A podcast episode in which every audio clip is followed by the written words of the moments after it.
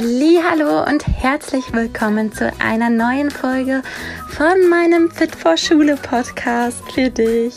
Hier dreht sich alles darum, wie dein Kind voller Selbstvertrauen und gesundem Selbstbewusstsein in die Schulzeit startet und was ihr genau tun könnt, damit der Übergang zwischen Kindergarten und Einschulung top läuft. So, bist du bereit? Also jetzt geht es los mit einer neuen Folge, die sich um das Thema dreht. Privatschule und alles, was du dazu wissen sollst. Also hör gespannt zu.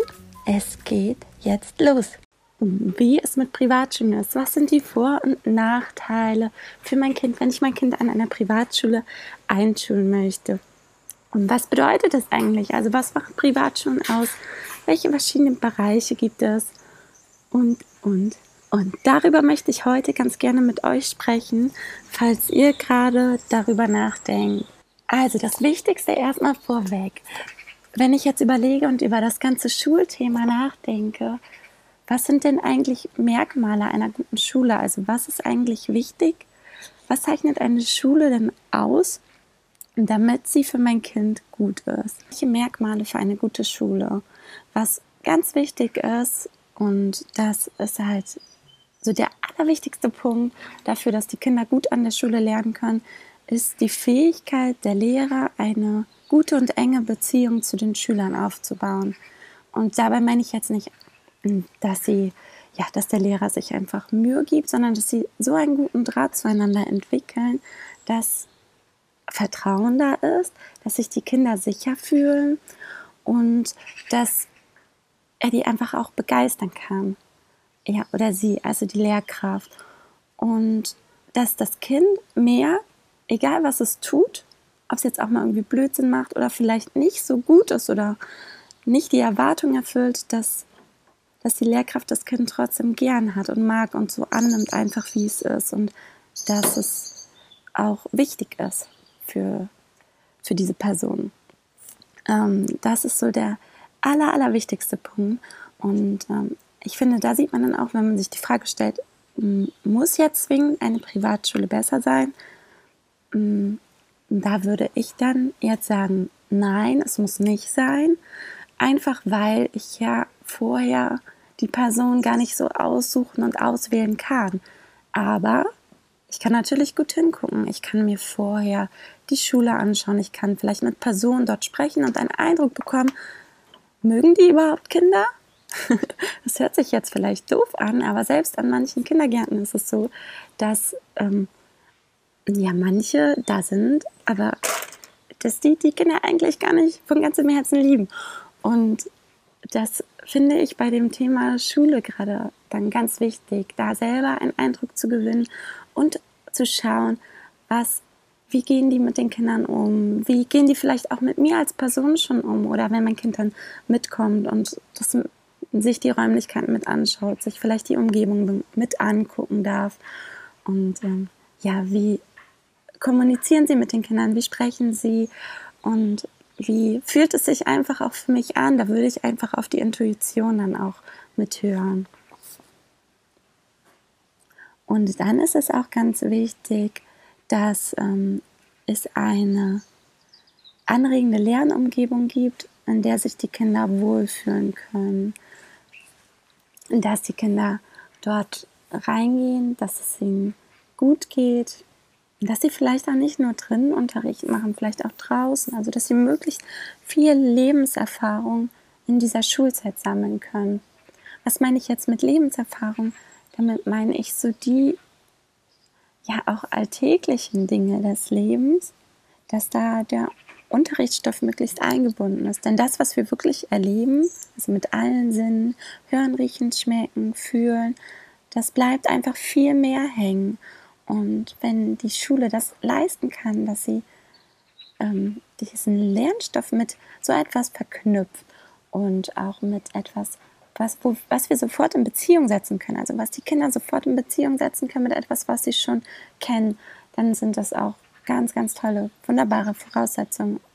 Und auch, wenn sie, wenn die Kinder die Möglichkeit auch haben, mitzugestalten. Also die Kinder brauchen einfach dieses, on fire sein, einfach für etwas begeistert zu sein, zu brennen, dass sie wirklich dabei sind und sich dafür begeistern, dass sie sich für den Lernstoff richtig begeistern können.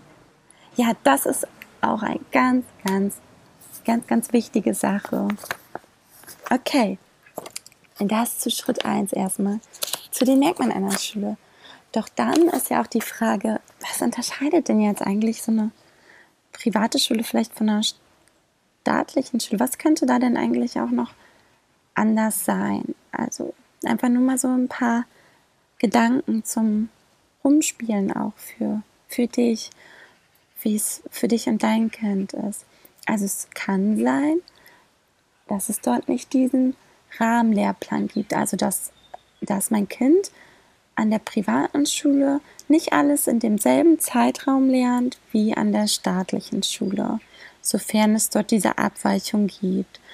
Und dann ist es natürlich auch ganz wichtig, ähm, was ist mir wichtiger, diese Individualität oder dass mein Kind genau auf der Höhe ist, genau das zur selben Zeit lernt wie, ja, wie andere Kinder. Vielleicht die Nachbarskinder, die Freunde.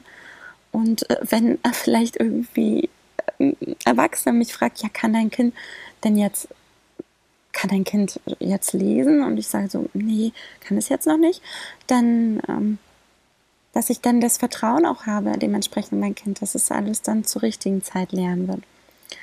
Das ist, denke ich, eine ganz, ganz wichtige Voraussetzung. Aber es kommt natürlich dann auch auf die Art der Privatstunden an. Da kommen wir gleich nochmal im nächsten Schritt drauf ein. Das ist jetzt erstmal hier Schritt zwei, so ganz grobe Sachen.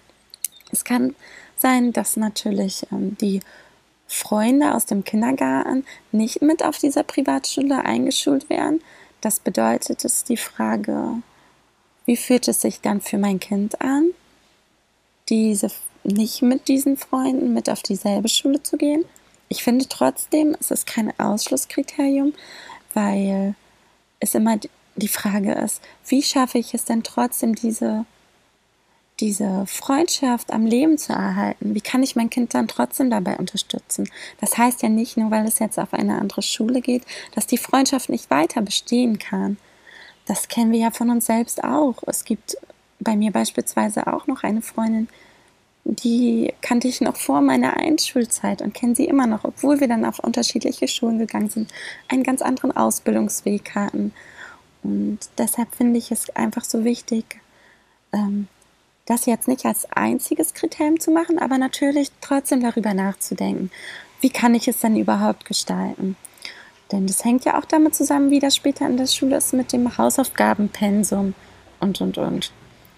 Wie viele Kurse vielleicht mein Kind auch am Nachmittag besucht oder was es da macht. Ob es da richtig fest eingespannt ist oder ob mein Kind am Nachmittag auch Freiraum hat, um ja frei zu entscheiden und frei zu spielen, sich mit anderen Kindern einfach zu treffen. Es kann sein, dass eine private Schule mehrsprachig dass dort mehrsprachig unterrichtet ist, wenn das vielleicht für mich wichtig ist oder auch aufgrund meiner Kultur oder dem Land, in dem ich aufgewachsen bin, dass dort auch die entsprechenden Sprachkenntnisse noch mit bilingual vermittelt werden. Bilingual bedeutet an der Stelle einfach, dass, die, dass es ähm, Lehrkräfte gibt, die nur in dieser anderen Sprache sprechen, unterrichten, dass sie das alles in der einen Sprache tun und die anderen Lehrkräfte dann auf Deutsch. Außerdem kostet eine Privatschule ja auch Geld. Also es ist, sind Kosten, die entstehen, die aus dem Schulbeitrag entstehen. Meistens gibt es eine Anmeldegebühr und Geschwisterkinder sind in der Regel günstiger, aber es kommen ja auch Lernmaterial, Klassenfahrten dazu, die vielleicht ja auch mehr kosten können. Wir wissen es vorher noch nicht. Aber zum Anfang müssen, ist das auf jeden Fall auch ein Unterschied. Und es kann immer sein, je nachdem, wo sich diese Privatschulen befinden, dass vielleicht auch ein längerer Anfahrtsweg da ist. Und gerade bei Geschwisterkindern die Frage, wie sich das dann auch so logistisch auch umsetzen lässt. Also kann ich dann wirklich alle Kinder gut hinbringen oder bin ich dann nach einem Schuljahr völlig am Ende und völlig erschöpft und K.O. als Mama. Ja. Okay, Schritt 3. ist ja die Frage, was ist jetzt eigentlich bedeutet privat? Also eine Privatschule bedeutet eigentlich nur, dass sie nicht oder nur teilweise staatlich gefördert wird, weil sie halt alternativ sind. Also sie gehen immer alternativ vor zu diesem pädagogischen Konzept, was es an den Regelschulen gibt. Aus eigener Überzeugung, weil ihnen bestimmte Themen einfach ganz wichtig sind für das Lernen von Kindern. Und dieser Spielraum, der wird staatlich einfach nicht unterstützt. Und deshalb entstehen Kosten und deshalb ist es auch so, dass Privatschulen nicht gleich sind, sondern dass sie, ja, dass jede Privatschule einfach auch anders ist, sein kann. Also in der Theorie könnte, könntest du, könnte ich, könnte jeder unter natürlich gewissen Voraussetzungen natürlich, aber wir könnten auch eine Schule gründen, ähm, die genau die Themen hat, bei der wir der Meinung sind, vielleicht aus den neuesten wissenschaftlichen Erkenntnissen, Forschungsergebnissen oder unserer Weltanschauung dass wir das halt dann dort weitergeben. Und natürlich wird das alles geprüft und nicht einfach so, aber ähm, da kann man sehen, dass halt so eine ganze Vielfalt möglich ist. Und da gibt es, finde ich, so ein paar Bereiche, die da so ganz stark auch hervorstechen. Und das sind vier Bereiche, ähm, die mir da aufgefallen sind. Ich finde es einmal dieser große Bereich Nachhaltigkeit, da geht es darum, wie sich unsere Umwelt eigentlich im Schulalltag widerspiegelt und wie wir nachhaltig mit unserer Umwelt umgehen können, dass der Unterricht und Projekte auch draußen stattfinden, dass wir ja auch dieses Mitgefühl der Umwelt, der Natur gegenüber hegen. Und das ist ja ganz stark an Waldorfschulen vertreten wie nachhaltig wir mit Ressourcen umgehen und auch an freien Schulen, das ist das natürlich auch denkbar, dass sie auch sowas mitmachen, weil die Kinder ja da ja auch sehr frei nach Interessen schauen können. Und wenn sie halt dieses Thema ja gerade interessiert und bewegt, die ja auch sich mit diesem Thema beschäftigen dürfen. Dann gibt es ähm, die freie Entfaltung, nenne ich es. Ähm, dass das Kind anstatt jetzt von einer Lehrkraft frontal, die Lehrkraft steht also vorne am Lehrerpult und unterrichtet, da geht man von der natürlichen Neugierde und Lernfreude aus und stellt dementsprechend so eine Lernumgebung zur Verfügung, aus der das Kind selbst auswählen kann.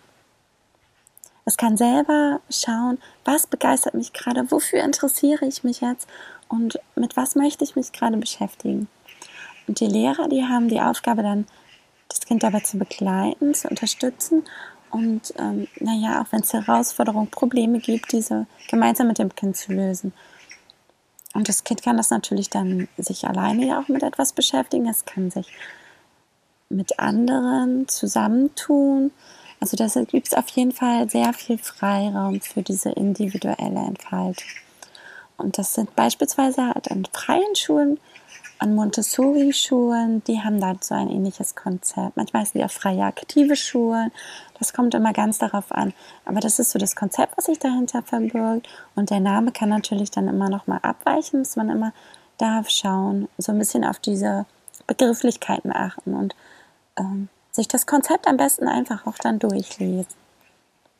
Die Zweisprachigkeit, von der ich eben schon gesprochen habe, zeichnet halt auch viele Schulen aus. Die werden dann oft bilinguale Schulen genannt oder das ist so eine Kombination, bei der, ja, da fällt der Begriff auf jeden Fall dann auch immer mit.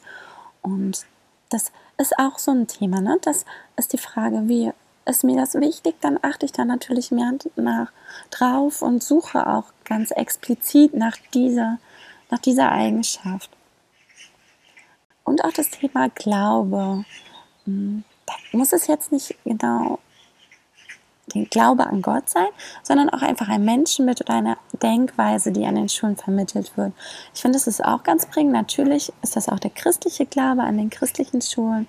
Da gibt es ja evangelische Schulen, es gibt katholische Schulen, aber auch an Waldorfschulen beispielsweise wird auch ein gewisses Menschenbild vermittelt. Ähm, da geht es hauptsächlich darum, Zum einen wird ähm, einem Kind dort, sagen sie selber, laut Rudolf Steiner, mit viel Respekt begegnet werden, weil sie davon ausgehen, dass das wiedergeboren ist. Also das greift ja so ein bisschen auch so diesen hinduistischen Ansatz auf. Aber ähm, ja, nur dieser Gedanke mit dieser Wertschätzung, oh, da ist schon ein Leben passiert. Ich achte, respektiere diesen Menschen. Und dieser ganze anthroposophische Gedanke, den es ja auch an Waldorfschulen gibt, verknüpft ja auch mit der anthroposophischen Medizin, die Rudolf Steiner ja auch entwickelt hat. Okay, Schritt 4 von 6. Wenn ich jetzt überlege, ähm, vielleicht so diese beliebtesten, aktuell beliebtesten Privatschulmodelle sind die freien Montessori-Schulen und auch die Waldorfschulen. Und die beiden, die unterscheiden sich ja auch noch mal ganz stark. Eben habe ich es auch schon durchklingen lassen. Ähm, gerade da picke ich mir jetzt hier noch mal so ein paar Themen aus. Ihr könnt auch, wenn ihr mögt, könnt ihr euch auch ganz gratis mm, meine Schritt für Schritt Fahrplan in, mit diesen sechs Schritten noch mal detaillierter und ja, so optisch aufbereitet auch zum Ausdrucken, einfach als Checkliste ausfüllen, könnt ihr euch auch sehr gerne herunterladen. Gratis, kostenlos bei mir. Ähm, den Link dazu, den setze ich dann einfach auch in die Show Notes. Und da könnt ihr das sehr gerne machen. Also, was ist jetzt nochmal ein Gedanke, wenn jetzt die Frage ist, vielleicht passt eher eine freie Montessori-Schule oder eine Waldorf-Schule zu uns, zu meinem Kind? Wo wird es glücklicher? Ähm, dieses freie Lernen und der eigenen Neugierde zu folgen, ist etwas, ähm, das Kinder von Natur aus mitbringen, aber was sie auch verlernen können. Und wenn sie sich ähm, schon jetzt bei mir und auch im Kindergarten möglichst frei dafür ihre Themen entscheiden dürfen, dann spricht das auf jeden Fall dafür, dass das Kind diese Fähigkeit ja auch noch ganz gut hat. Wenn es ja jetzt schon sehr eingeschränkt ist und so fächerartig, das machen ja teilweise auch schon Kindergärten, dass sie das so fächerartig strukturieren und ähm, auch vielleicht dann schon so vorschulmäßig lernen, dann kann es sein, dass es vielleicht so eine Umstellung für das Kind ist und auch schwierig werden kann. Und auch gerade dann die Frage, ähm, inwieweit kann sich mein Kind dann auch von anderen Kindern abgrenzen? Also geht es dann wirklich dem nach, wofür es sich interessiert? Oder macht es das, was auch dann andere Kinder, was andere Kinder dann ähm, tun? Macht und passt sich an an der Stelle. Und da kommt es ganz, ganz, ganz, ganz stark auf so diese innere Stärke, das eigene Selbstbewusstsein an, was dafür auch wirklich auch gut, äh, ganz gut und stark auch sein sollte. Natürlich an jeder Schule, aber da ähm, finde ich, ähm, denke ich da dann immer noch mal besonders auch drüber nach. Und es ist auch die Frage, an Waldorfschulen gibt es natürlich diese Schwerpunkte, so diese traditionelle künstlerisch-handwerklichen Arbeiten und auch das Thema Nachhaltigkeit, was natürlich auch ein Ressourcenschonung, was noch einen ganz anderen Stellenwert auch einfach einnimmt. Auch das Mitmachen als Elternteil, das ist auch immer die Frage, inwieweit kann ich vielleicht auch mitwirken. Das ist ja auch bei vielen Privatschulen etwas, was Verpflichtendes und dazugehört. Und wo ich mich auch fragen muss, kann ich das zeitlich gut stemmen und ist es mir das wert? Und einfach auch nochmal mit darüber nachdenken am besten.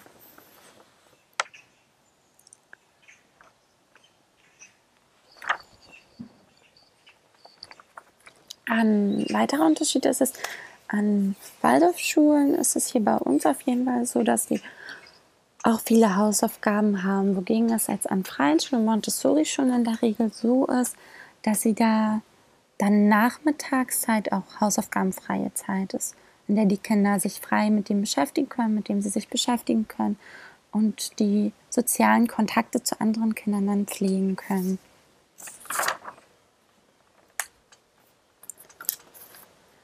Schritt 5 von 6. Was könnte man denn da noch beachten zu Privatschulen? Ähm, ich finde eine Sache, ein Gedankengang ist mir da noch ganz wichtig. ein pädagogisches Konzept bleibt immer nur ein pädagogisches Konzept. Also Papier ist geduldig. Die Frage ist, inwieweit wird es wirklich auch gelebt? Und da ist der persönliche Kontakt, wie ich das vorhin auch schon mal genannt hatte, finde ich sehr entscheidend. Ähm, aber auch vielleicht, solange es jetzt durch Corona bedingt gar nicht möglich ist, die Schule vorher vielleicht vor Ort richtig kennenzulernen, gibt es ja trotzdem so den Kontakt, vielleicht zur Schulleitung oder zu anderen Personen dort, mit denen ich telefoniert habe. Es gibt Berichte anderer Eltern und manchmal auch bereits erwachsener Kinder über die jeweilige Schule. Da kann ich nachschauen, kann ich recherchieren. Und das ist, finde ich, etwas, was einfach wichtiger ist als alles. So das gute Gefühl dann, das Bauchgefühl, weil viele Dinge verrät uns dann auch einfach unsere Intuition. Und ein anderer wichtiger Punkt, an den ich für mich dann auch gedacht habe, war der, ähm, kann mein Kind dann diese Schule auch bis zum Ende besuchen? Oder ist es jetzt nur eine Grundschule, wird danach gewechselt? Kann es dann auch auf eine Schule mit ähnlichem Konzept wechseln oder nicht?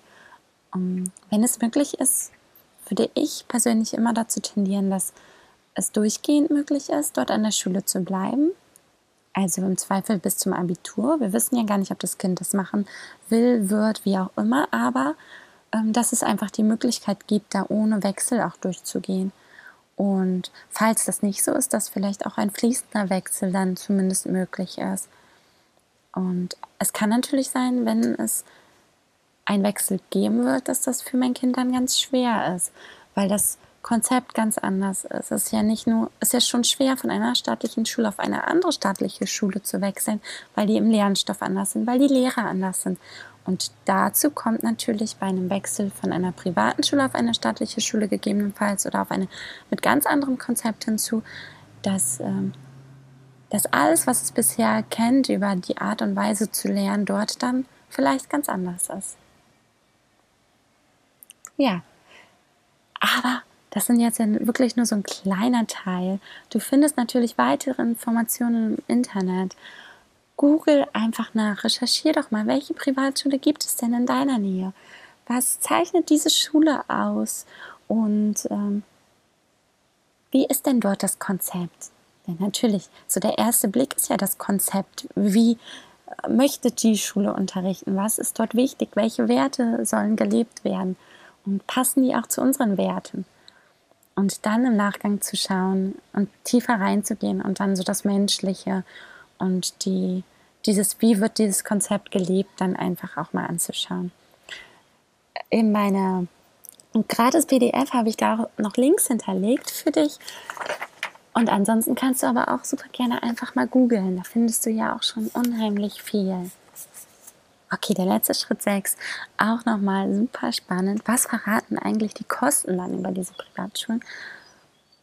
Ähm, wir sind da ja schon, schon ein wenig, bin ich darauf eingegangen, dass diese Schulen, die von dem gesetzlichen Lehrplan abweichen, nicht diese staatlichen Gelder erhalten, beziehungsweise weniger. Und es ist da so, dass die Schulen einen Nachweis erbringen müssen, an bestimmten Stichtagen, wie weit ähm, das Kind ist, was es gelernt hat und dass die Kinder auch da auf einem gleichen Stand sind. Und das widerspricht sich natürlich. Einmal dieses für alle gleich, das und das kann ich an diesem bestimmten Tag. Stellt euch vor, das wäre früher bei eurem Kind gewesen. An dem und dem Stichtag müssen alle Kinder laufen können. und es wird halt darauf hingearbeitet, dass alle Kinder das wirklich an diesem Tag können versus mein Kind kann vielleicht ähm, vor dem Laufen was ganz anderes und läuft vielleicht dann viel später und das eine Kind läuft mit elf Monaten, das andere läuft mit anderthalb und es ist alles fein und es ist okay und das ist das Vertrauen jedes Kind. Denn das und ich unterstütze es halt so, wie es das braucht und es darf sich das vornehmen, was es gerade begeistert und das ist das Individuellere. Und je individueller es wird, desto weniger staatlich gefördert ist es dann auch. Ich finde, das ist so eine Faustformel, das lässt sich daran, äh, das, äh, zumindest für mich war es ganz gut, um mir das ganze Thema so zu erschließen und mir das auch zu merken. bei, ähm, ich kann euch nur als Beispiel sagen, bei Waldorfschulen ist es so, dass sie teilweise staatlich gefördert werden, weil sie da noch so bestimmte, ähm, bestimmte Tage und bestimmte Themen einhalten. Also die haben trotzdem diese Themen und über diese Themen wird auch gesprochen, auch wenn das Kind vielleicht gerade was anderes interessiert. Die probieren natürlich den Freiraum aber auch mehr auszuschöpfen als staatliche Schulen, sodass sie natürlich auch ein Kostenbeitrag auch fällig ist und die Mithilfe auch. Und bei den ähm, freien Schulen ist es in der Regel so, dass sie, also bei uns vor Ort ist es bei denen so, dass dort ähm, das gar nicht staatlich gefördert wird, sodass diese ganzen Kosten von den Eltern getragen werden müssen. Wie ist es eigentlich mit der Anmeldung an privaten Schulen? Also das variiert halt genauso wie die Schulen selbst. Bei manchen Kinder müsste man wirklich schon sehr früh anmelden. Hier bei uns wäre es bei der Freien Montessori-Schule mit vollendetem dritten Lebensjahr, müsstest du schon so sein und müsstest erstmal anmelden. Was wiederum nicht bedeutet, dass man sich dann später dagegen entscheiden kann, wenn dann die finanziellen Verhältnisse das nicht zulassen oder wenn ich mir die Schule vor Ort geschaut habe. Aber erstmal so ein, ja, so ein Fuß halt mit in der Tür zu haben das muss ganz früh erfolgen. Und bei Waldorfschulen, das ist viel später bei uns, das ist mit ähm, dann im Herbst des Vorschuljahres so weit, da dann die Unterlagen einzureichen. Und das entscheidet sich dann auch erst im Einschulungsjahr, ob dann der, das Kind den Platz bekommt. Da wird dann so ein Probeunterricht hier bei uns gemacht. Das kann natürlich bei anderen Waldorfschulen auch anders sein, das weiß ich natürlich jetzt auch nicht genau.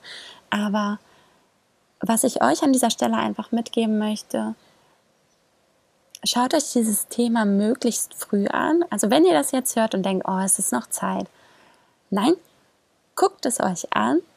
Wenn es euch irgendwie triggert und ihr denkt, oh, Privatschule vielleicht, vielleicht ist das ja was für uns, dann anschauen. Und dann vielleicht auch schon mal entscheiden und da Kontakt aufnehmen und hinterfragen, bis wann müsste ich denn? Und dann seid ihr zumindest auf der sicheren Seite und sagt euch hinterher, ja, denkt ihr nicht, oh, ich habe vielleicht was verpasst. Denn mir ging das bei unserem Sohn so, da hatte ich mich erst mit seinem vierten Lebensjahr mit dem Thema beschäftigt und auseinandergesetzt. Und dann, äh, ja, es ist jetzt für diese ähm, Montessori-Schule, für das reguläre ähm, Einschulungsjahr war es schon zu spät. Da waren schon ganz, ganz viele Kinder auf der Warteliste. Und daraus habe ich einfach mitgenommen, wenn ich das jetzt mache und bei unserer Tochter wusste ich es dann ja jetzt, dann früh damit auseinandersetzen und früh darum kümmern, sobald irgendwie diese Frage brennt, sich da irgendwie was tut im Bauch, einfach angehen, machen und dann, ja, geht es los. Und falls ihr noch tiefer gehen wollt, falls ihr noch diese Unterstützung einfach visuell auch haben wollt und noch ein paar mehr Details, ladet euch gerne das Freebie haben. Das gibt es bei mir mit der Newsletter-Anmeldung für meinen Fit for Schule Newsletter. Und bei dem Newsletter bekommt ihr auch immer die aktuellsten Infos, wenn es eine neue Podcast-Folge gibt, wenn ein neues Live ansteht, wo ihr halt ja auch immer die Möglichkeit habt, mir direkt Fragen zu stellen. Das ist da auch euer Vorteil bei. Ihr bekommt dann eine Zusammenfassung, was so Wichtigstes gelaufen ist und seid immer als erstes auch up to date zu allen Themen darum, ähm, wie mein Kind wirklich einen glücklichen, selbstbewussten Schulstart hinlegen kann. Also, in dem Sinne wünsche ich euch jetzt eine gute Zeit. Wir hören uns nächste Woche wieder und alles Gute, bleibt gesund. Herzliche Grüße. Deine Julian.